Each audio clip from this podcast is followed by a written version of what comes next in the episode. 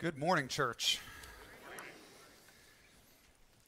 What are some of the common fears that you have when you try to share your faith? Think about those common fears. The other day I was at a, a hockey game, brought my son with me, and there was a Jewish man sitting next to me. And I'd seen him at a few other games. We probably have bought the same ticket package for this season. Um, and in between periods, I, I tried to start up a conversation with him. You know, started to tell them about the Lord. I, that was my goal, at least. I was hoping to share Jesus with this Jewish guy that was next to me. And I thought I'd have, you know, some interesting points of um, connection with him. I, I've done my P H D in the Hebrew Bible, in the Old Testament. So I thought maybe there's some potential connection or some interesting talking points that we could have there. Well, about two minutes into the conversation with him, it was very clear to me this guy not only needed Jesus, he needed Jewish. Um, he, he had just no concept of, of even what it meant to be a Jewish person. I, I started to talk with him about the book of Isaiah. I'm, I'm thinking, oh, this will be a good connection. You know, tomorrow I'm, I'm going to be teaching Isaiah in the classroom, and it might be a, a fun thing to, to start with Isaiah, and, and there's a lot of connection to the Messiah from that book. He didn't even know Isaiah was in the Bible. No idea that this guy was a prophet. He had no clue who Isaiah was. So here's, here's a guy who is following some of the Jewish dietary laws, and, and he had the yarmulke on his head. And, and beyond that, though, I'm not sure he even had a sense of what it meant to be his own religion. And that made conversation with him quite challenging. Now, I wish I could end this story with, and then the guy accepted Jesus as his Savior, and he's here with you today. And that, that would be great, right?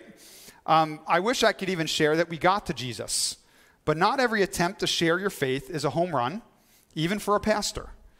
Now, oftentimes I find that, that Christians are, are afraid to share their faith because of different things, different obstacles that they're worried about, different fears that they might have. There's, there's things that stop us from starting that conversation, even attempting to take it to the gospel or to take it to Jesus. And I find that people often have the same kinds of fears when they're thinking about evangelizing. I'm going to put a slide up here, and I want to ask you, do any of these sound familiar to you? Are these things that you might have wrestled with at some point? You know, what if I embarrass myself while I'm talking? What if I don't know what to say? What if they ask me a question I can't answer? I've never done this before. I'm a, I'm a new believer. I'm not really sure how these things work. You know, my life isn't perfect. I, I, I might be seen as a hypocrite. What if I embarrass myself? How is this going to impact a relationship with this person? I don't really know how to start that conversation. I'm an introvert, not a pastor. What do I do? How many of you have had these fears before? At least one of them up there. Now, I can't address every one that's on the screen in one sermon, but our passage today in Acts chapter four is going to address a few of them from the text of Scripture. We have some Bibles that we're going to pass out. If you need a Bible, raise your hand. And this is our gift to you. If you need to take a Bible with you, uh, if you don't have one, uh, this could be our gift to you free of charge. We want you to have the Word of God in your hand. And I'd encourage you to have a copy of the Word of God open, because we will be working through most of the text of Acts chapter four today. So as you're turning there, I'll remind you, we've been studying the book of Acts. And our tagline for this series is Unstoppable Spirit, Unstoppable Church.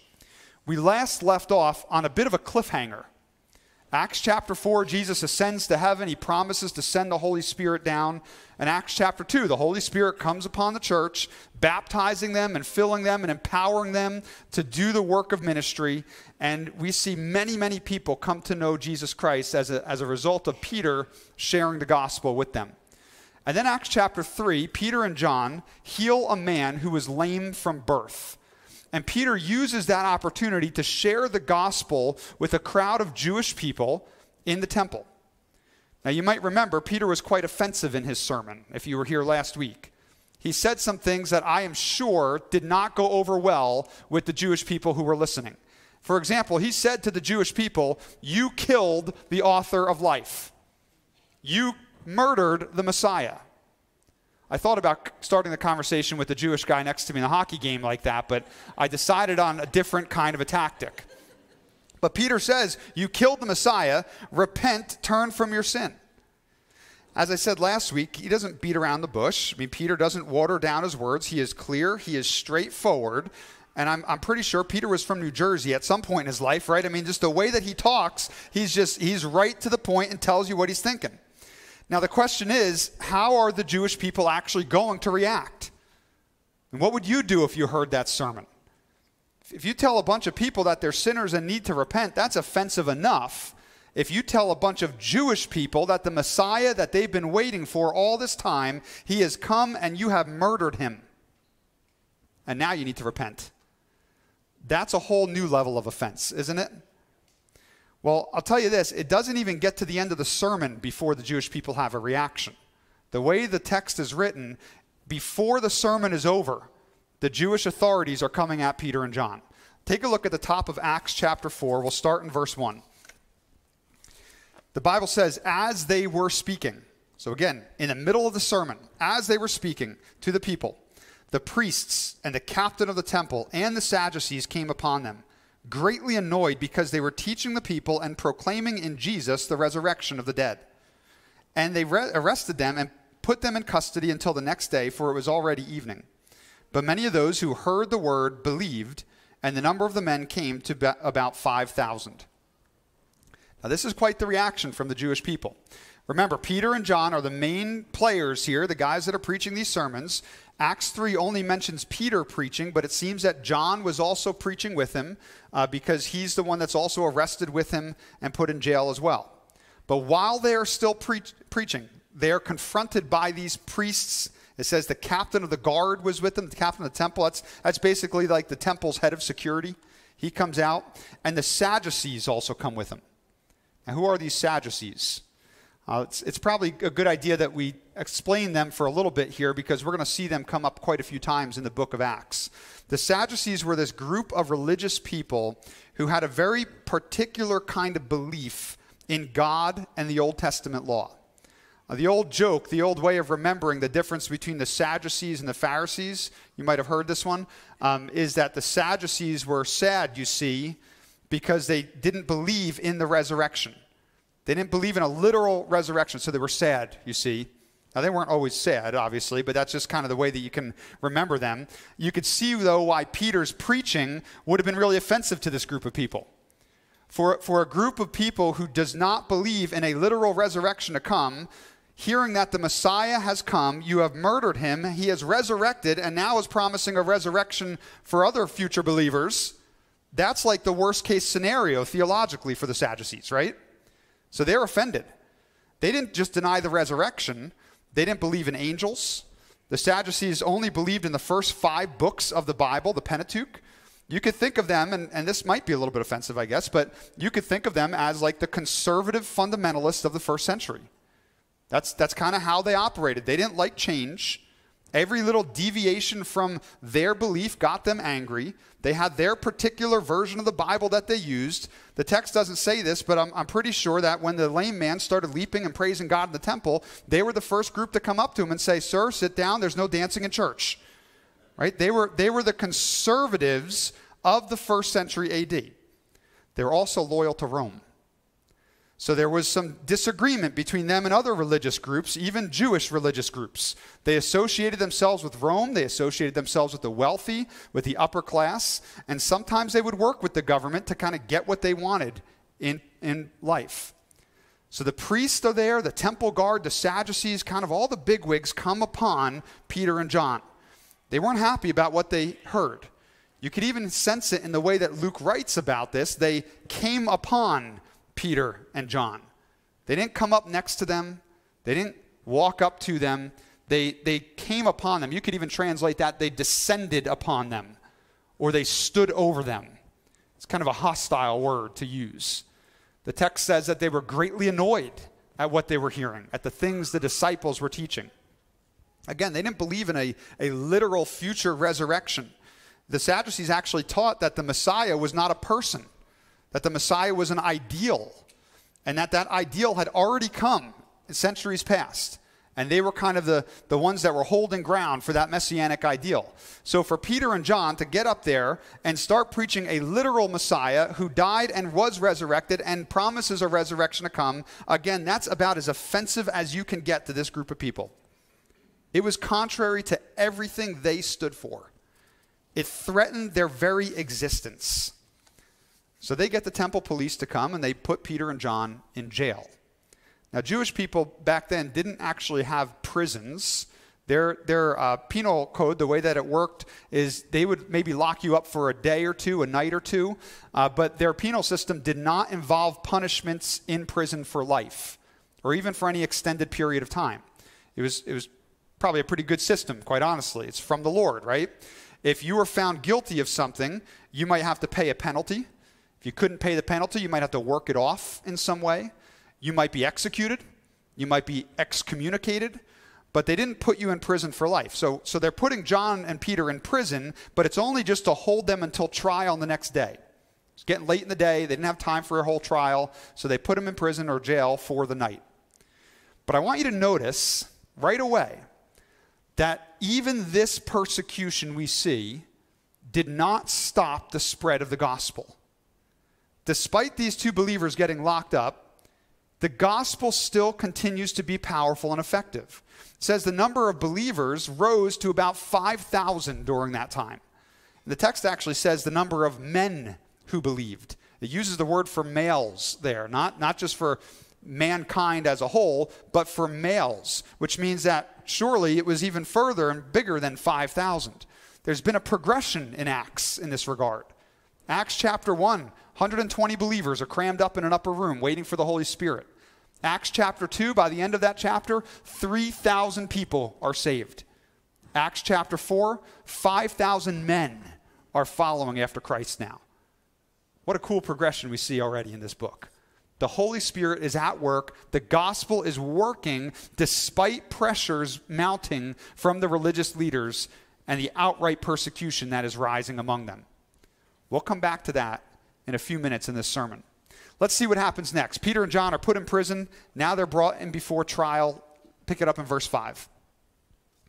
On the next day, their rulers and elders and scribes gathered together in Jerusalem with Annas the high priest and Caiaphas and John and Alexander and all who were of the high priestly family. And when they had set them in the midst, they inquired, "By what power or by what name did you do this?" Luke drops a few names here, and he says all the rulers, all the scribes, all the elders were gathered together. That's what we call the Sanhedrin. The Sanhedrin was like the Supreme Court for the Jewish people in those days. It had seventy-one members. seventy of those members were made up of priests and scribes and Sadducees and Pharisees and all those religious leaders, elders of the people. And the, the seventy-one, the number one, was what they called the, the chief priest or the high priest. He was like over the Sanhedrin. Rome allowed that the Sanhedrin would have some actual governing power in those days. So this is a, a group of people that were allowed to make real decisions and even allow certain punishments if somebody broke the religious law. So seventy-one members of this Sanhedrin all gather together, and they, it says they put Peter and John in their midst. The Sanhedrin used to sit in a big semicircle. So you can kind of imagine this scenario here. Uh, imagine how intimidating that must have been. Two guys right here and, and seventy-one of the most important Jewish religious re- leaders surrounding you, all staring down at you, putting you on trial. And Luke does drop a few names as he talks about them. He talks about Annas, the high priest, and Caiaphas. Now it's interesting that Luke calls Annas the high priest because technically speaking, he wasn't. He was in the past. Uh, he ruled from six to fifteen A D, but he was uh, deposed as high priest by Rome, and eventually his son-in-law, Caiaphas, took that mantle for him. So he took office. But the Jewish people still considered Annas as their high priest. He still ruled. He still had a job in the Sanhedrin, But, but he wasn't the actual high priest, but he was kind of like the people's high priest, maybe the, the high priest emeritus, like the high priestly statesman or something like that. When I was a senior pastor in Michigan, I was at a church that had a sixty-year history. So they had been around for sixty years, and thirty of those years, it was led by, by a, a, sen- a single senior pastor. Um, and even though that pastor had been retired for about twenty years when I got there, or so, something like that, twenty years, ten years, he was still an active member of the church. So he was still there. Now, even though I was the official senior pastor, many people, especially some of the older people at first, really looked to him as their pastor. Now, thankfully, he was one of the godliest, most humble men I've ever met. Never had any tension with him. He was always a great support. He was an encouragement to me during the, the two years that our ministries overlapped before he passed away and went to the Lord. But in Israel, during the time of the book of Acts, Annas had been off the high priestly throne, so to speak, for over two decades. And yet he was still viewed as the people's high priest. Decisions still had to go through him. If you read the Gospel of John, you'll notice when Jesus is taken to trial, before they take him to Caiaphas, they take him to Annas. They want to know what he thinks. They want to know what this guy is, is going to do with him. So these are some big names for sure to be brought in uh, before as, as the disciples are. Jonathan and Alexander were there too, he says. Uh, we don't really know for sure who these guys are. Jonathan might have been um, another son of Annas who was later a replacement for Caiaphas. We have no clue who Alexander is, but they're important enough, and Luke knows them enough to be able to mention them there and say, these guys were there, as were all the rest of the group. So the Jewish bigwigs, they all get together. They put Peter and John in the, in the middle of their semicircle, and they begin their interrogation. By what power and by what name do you do these things? Who is your daddy and what does he do? Right? Like the, the Arnold Schwarzenegger kind of uh, intimidation tactic here. The spotlight is on them. The heat is turned up. They don't, they don't have their lawyer present, but they have something else, don't they? They've got the power of the Holy Spirit behind them. Look at Peter's initial response. You can, you can hear the Spirit of God working through this man, verse eight to twelve. Then Peter, filled with the Holy Spirit, said to them, "Rulers and people and elders, if we are being examined today concerning a good deed done to a crippled man, by, by what means this man has been healed, let it be known to all of you and to all the people of Israel that by the name of Jesus Christ of Nazareth, whom you crucified, whom God raised from the dead, by him this man is standing before you well. This Jesus is the stone that was rejected by you, the builders, which has become the cornerstone. And there is salvation in no one else, for there is no other name under heaven given among men by which we must be saved." That's a sermon for you. Incredible response. This is going to address the first of three evangelism fears that I'm going to mention in the text today. Evangelism fear number one is lack of experience. What if I don't know what to say? I haven't done this before. I don't have much experience before people. What if I'm not sure what to say? The first thing that Luke tells us is that Peter was filled with the Holy Spirit. Now, that's an interesting thing to say, especially since if you've been following in the book of Acts so far, you know that in Acts chapter two, when the Holy Spirit baptized the believers, the text actually said there that the believers were filled with the Holy Spirit. And here again, Luke says that Peter was again filled with the Holy Spirit. Now, how can you be filled when you're already filled? Here's how I like to explain this uh, to my, my theology classes. When we think about the idea of being baptized and being filled with the Holy Spirit, a little bit of different concepts in Scripture. Every believer is baptized by the Holy Spirit upon salvation.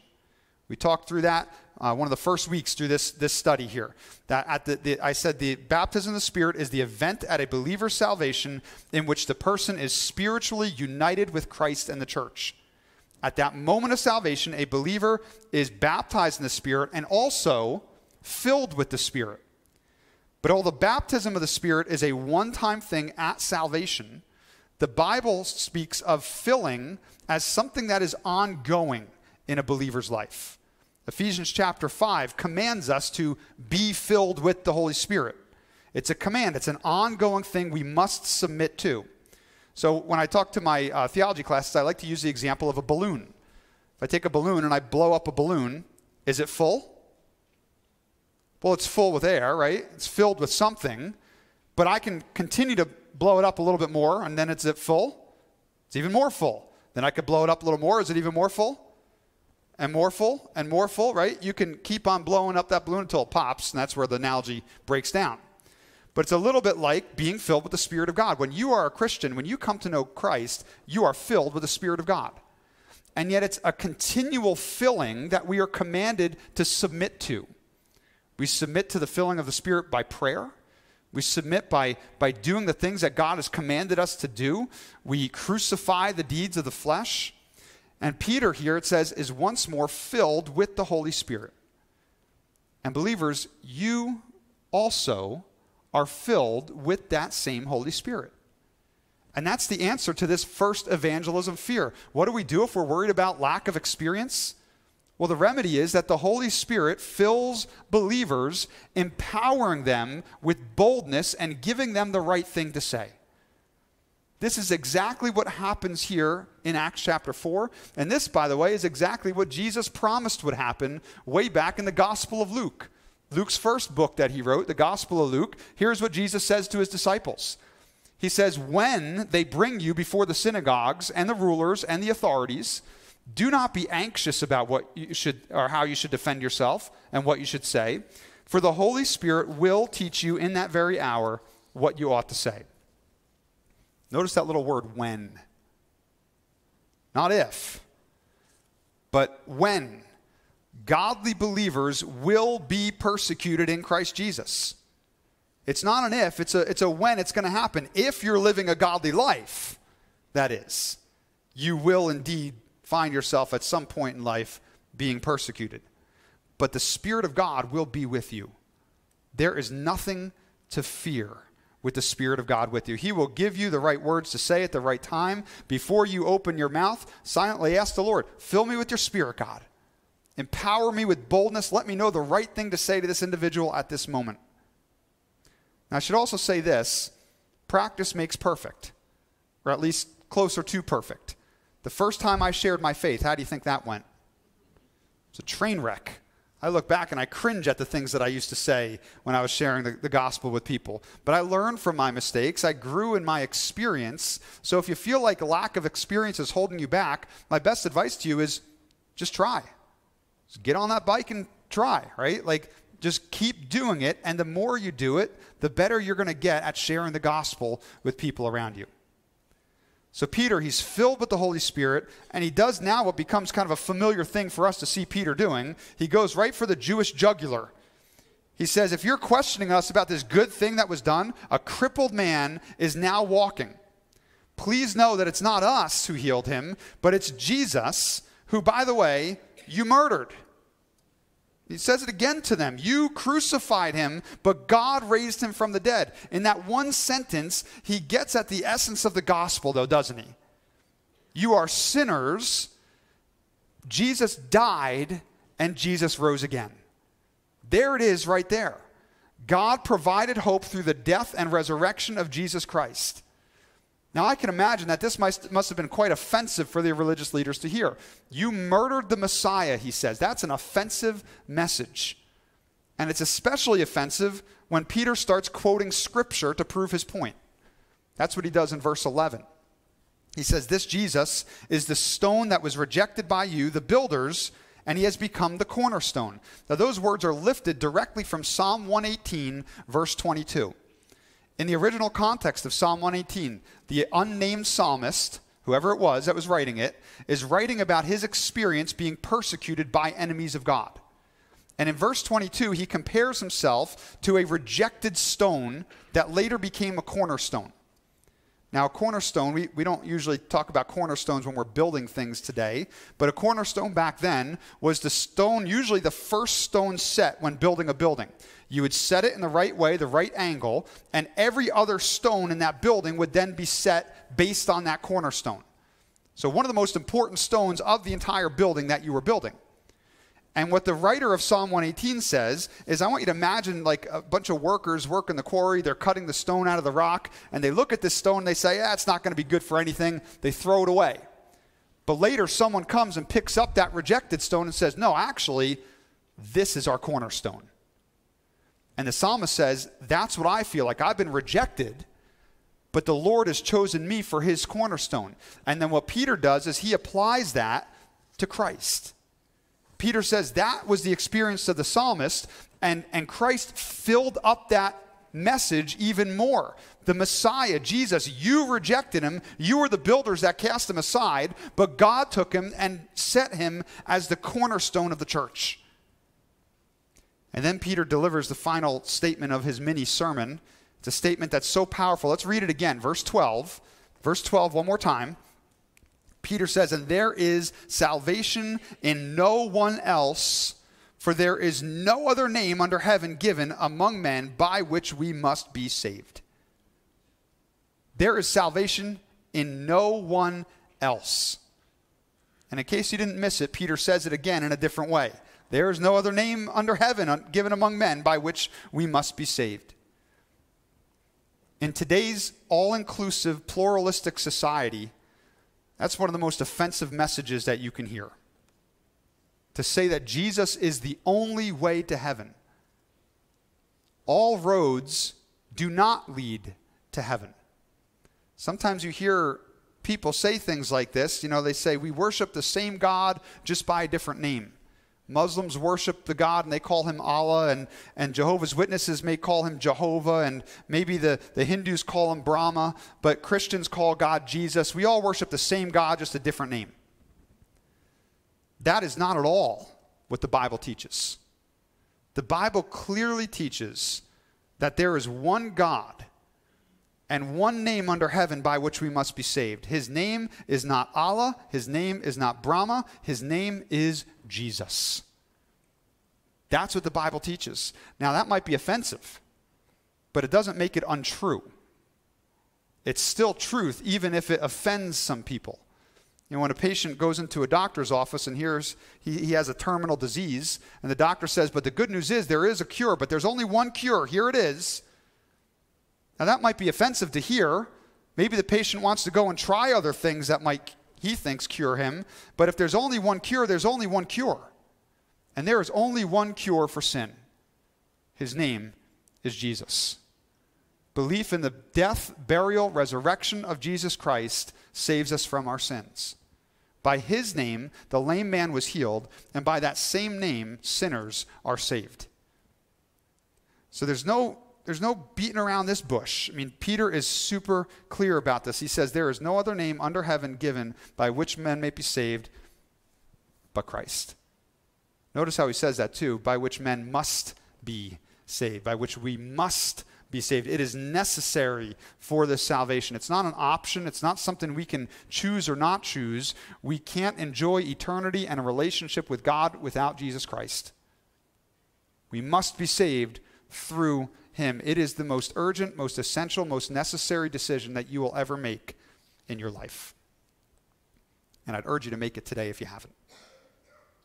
Now, how do the religious leaders react to this offensive message? Well, it says in verse thirteen and fourteen, "Now when they saw the boldness of Peter and John and perceived that they were uneducated common men, they were astonished. And they recognized that they had been with Jesus. But seeing the man who was healed standing beside them, they had nothing to say in opposition." This brings up our second major evangelism fear that we're going to talk about here. Fear number two is lack of knowledge. What if I don't know enough about the Bible to answer questions? I haven't been doing this very long. Maybe uh, you know, I, I'm not quite confident enough to, to know how to respond to somebody if they ask me a tough question about God. What if I, I sound stupid in my response? What if I don't have a seminary degree or a, a Bible college degree? Maybe I didn't grow up in church. What do I do then? Did any of that stop Peter and John? When the Sanhedrin looked at the boldness of these men, they can't believe what they're hearing, because Peter and John, they say, are uneducated common men. Now, the Greek word for uneducated is agrammatos. Without grammar, you could even translate that literally.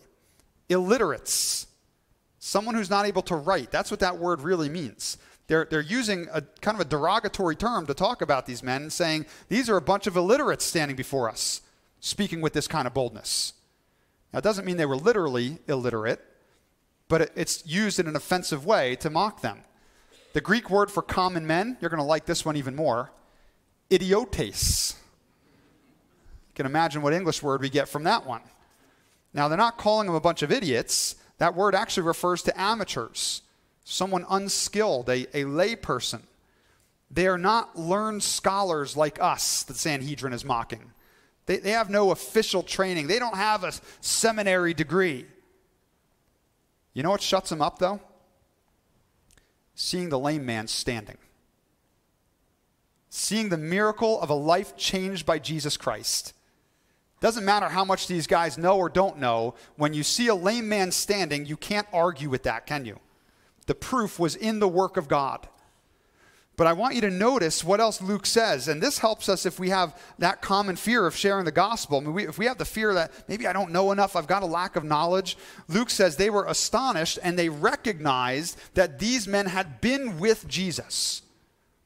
So here's your remedy. Spend more time with Christ. If you're worried because you have a lack of knowledge, spend more time with Jesus.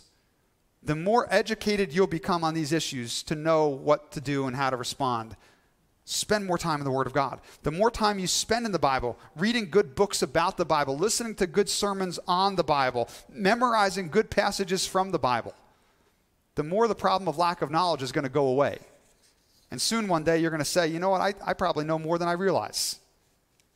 Now you, of course, rely on the Spirit of God for help. You still bathe your conversations in prayer.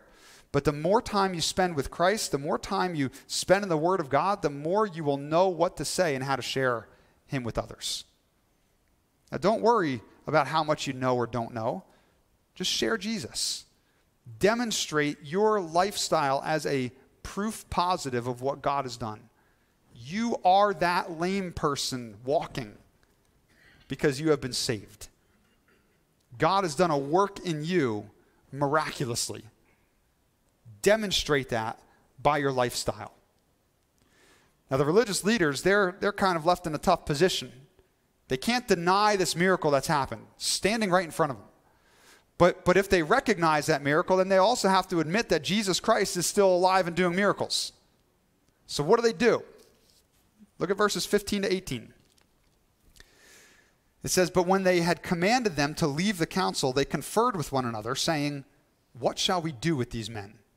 For that a notable sign has been performed through them is evident to all the inhabitants of Jerusalem, and we cannot deny it. But in order that it might spread no further among the people, let us warn them to speak no more to anyone in this name.' So they called them and charged them not to speak or teach at all in the name of Jesus." I, I love this. They can't deny the miracle. They have to admit, we can't do anything about this guy. I mean, he's here, right? There's no denying this. The apostles haven't really broken any laws, so we can't really charge them with anything. So what do we do about this fledgling movement starting from this guy named Jesus who we thought we killed a couple days ago? Well, the answer is persecution. They decide to start putting the pressure on this group. This is the first time we've really seen this in the book of Acts. They decide, let's intimidate them. Let's pressure them. Let's persecute them in order to order them not to speak about Jesus anymore. Verse seventeen even uses a very strong word. Uh, E S V translates it, we're going to warn them. It's probably better closer to translated, threaten them. We're going to make threats. This is serious. Stop speaking about Jesus or else. Here's our third evangelism fear: persecution. You ever worry about this? What if they mock me? What if, what if they threaten me? What if I lose my relationship with this person if I share the gospel? What if I lose my job? What if I get sued? What if I get locked up? Anyone who's been following the news even remotely the last couple of years, you should see this coming. It's here. We're going to continue to experience more and more persecution, sometimes government-led persecution in this country. There are Christians out there losing their jobs because they won't play the pronoun game. There are Christians out there getting sued because their businesses will not embrace a non-biblical agenda. Persecution is a reality of life for Christians in America today, if we are speaking up about our faith. We've been relatively inoculated from this for a long time in this country, but it is at our doorstep, and it is only going to get worse. What do we do if this is our fear? Look at how Peter and John respond to the threats and pressures of the religious people. Persecution was there. What do they do? Verses nineteen and twenty. I think you're going to love this. But Peter and John answered them, "Whether it is right in the sight of God to listen to you rather than to God, you must judge. For we cannot but speak of what we have seen and heard." This is a bold response, and I want to walk you through this so we can catch the impact of it. What a lot of people don't recognize is that verse nineteen is actually a quote. They're quoting Greek philosophers that were popular of their day.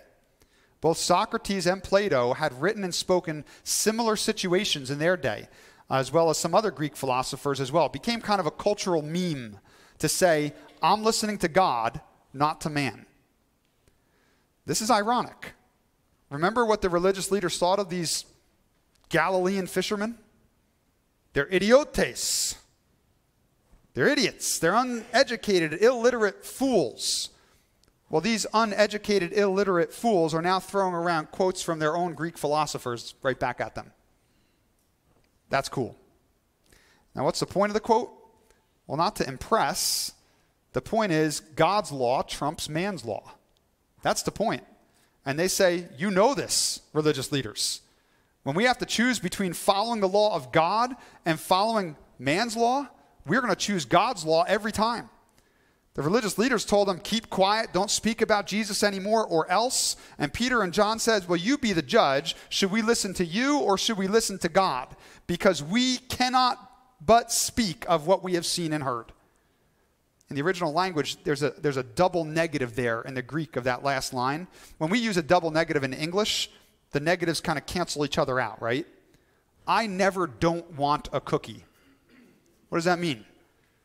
It means I'm always up for a cookie, right? Well, in Greek, if you put two negatives next to each other, what that does is it doesn't cancel out the negatives, it strengthens it. We absolutely cannot help but speak of Jesus Christ because we have seen him, we have heard him, and we can't shut up about him. It's out of the question. You could persecute us all you want. You could threaten to sue. You could threaten our lives. You could threaten to imprison us. But we will not stop speaking this gospel. Amen. True believers preach the gospel. Doesn't matter what's coming against them. What's the remedy for persecution? Very simple. Don't stop sharing your faith. Don't cower. Don't be timid. Don't run. Speak up. We need to remove this idolatrous obsession of ours in the twenty-first century that thinks that comfort is our number one priority as believers. That's ungodly. Jesus did not promise comfort in this life. He did not promise ease in this lifetime. In fact, as I mentioned earlier, the Bible says that all Christians who desire to live a godly life in Jesus Christ will be persecuted. You can guarantee it. If they persecuted Jesus, they sure are going to persecute us because we are no greater than our master. So believers, be ready for it. Be mentally and spiritually prepared for what is coming down the road and probably what's already at your doorstep. But don't let religious persecution stop you from sharing your faith. If they sue, preach Jesus in the courtroom. If they lock you up, share Jesus with your inmate. If they, if they threaten to kill you, rejoice that you might get to share the wonderful privilege of suffering with your Lord. But don't stop sharing the gospel. People need Jesus Christ. In fact, the people persecuting you need Jesus Christ. Share it with them. They know not what they do, Jesus says. They desperately need the Lord. Now, as this is going on, look at the reaction of the people. Last two verses of the day, verse twenty-one and twenty-two. And when they had further threatened them, they let them go, finding no way to punish them because of all the people, for all were praising God for what had happened. For the man on whom this sign of healing was performed was more than forty years old. No one can deny this miracle had happened. This guy's over forty years old. That's ancient. Actually, what that tells you is that this guy's been around for a while. Everyone knew him. He was, he was a sad and public figure in Jerusalem, and now this lame man is leaping for joy. And mentioning this guy's age only just kind of heightens the miracle, doesn't it? forty years old is not the time of life when your body gets better on its own. I'm, I'm approaching forty. I'm almost there. It's a time of life when your body starts breaking down for no apparent reason at all. I wake up in the morning, I've got a limp. My wife's like, what did you do? And I said, I don't know, I slept. Like there's, there's no reason for it. I'm almost forty. That's what I did, right? This guy's forty. His life is starting over. He's leaping for joy. Brand new legs given to him. And the religious leaders have no idea how to even explain this. What do we do with this? How do we stop this movement when this kind of thing is happening? So they send them away. They threaten them anew. Don't speak or else. The persecution is about to ramp up in this book. It is going to be difficult to evangelize.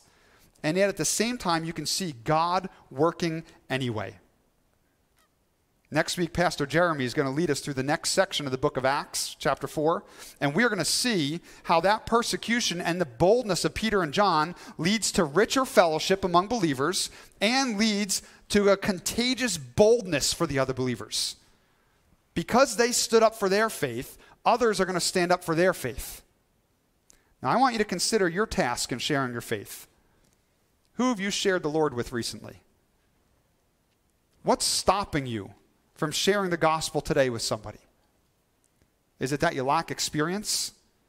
Well, if so, please realize that the timeless, most experienced Holy Spirit is empowering you to be effective in evangelism.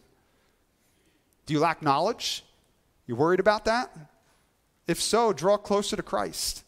Know him more and more through the word of God that you might be more effective in your knowledge. Are you worried about persecution? Well, if so, just realize, please, it's going to happen. Count the cost. If you're doing the right thing as a Christian, you will face some sort of persecution at some point in your life. But please know that God is with you. Your courageous stand in your faith could embolden others to take a stand in their faith as well. And sometimes the result of persecution is the gospel goes out further. We praise the Lord when that happens. But the bottom line is, church, we have a job to evangelize, to share Jesus Christ with others. I was encouraged a couple weeks ago when a, a, recently a believer here shared with me, he has a what he called a top ten most wanted list. Top ten people in his life most wanted to come to know Christ. And he prays through that list every single day. And that reminds him to share the gospel every day. I would encourage you to go home and make your own top ten most wanted list. And get on your knees and pray to God that these people might come to know Christ. And then open up your mouths and start sharing the gospel. Let's pray to that end. Lord, I ask that you would embolden and empower the believers that are here today to be more effective ministers of the gospel of Jesus Christ. When they are persecuted, open their mouths further. Give them boldness, Lord. Give them courage. When they fear their lack of knowledge or their lack of experience, I pray that they would lean further on you and the Holy Spirit, that through their weakness you might be made strong. And God, I pray that people would come to know Jesus Christ. I pray that through this church, this world would be changed, both locally and abroad. And Father, I pray that as we continue to see people come to know you, you would help them to make disciples who make disciples. that that would be continue to be replicated and we'd see more and more people going out and sharing their faith with great boldness. Father, as persecution is ramping up in America, I pray that you would embolden our hearts and our lives. Help us to stand firm in the word of God and our faith, come what may. In Jesus' name we pray, amen.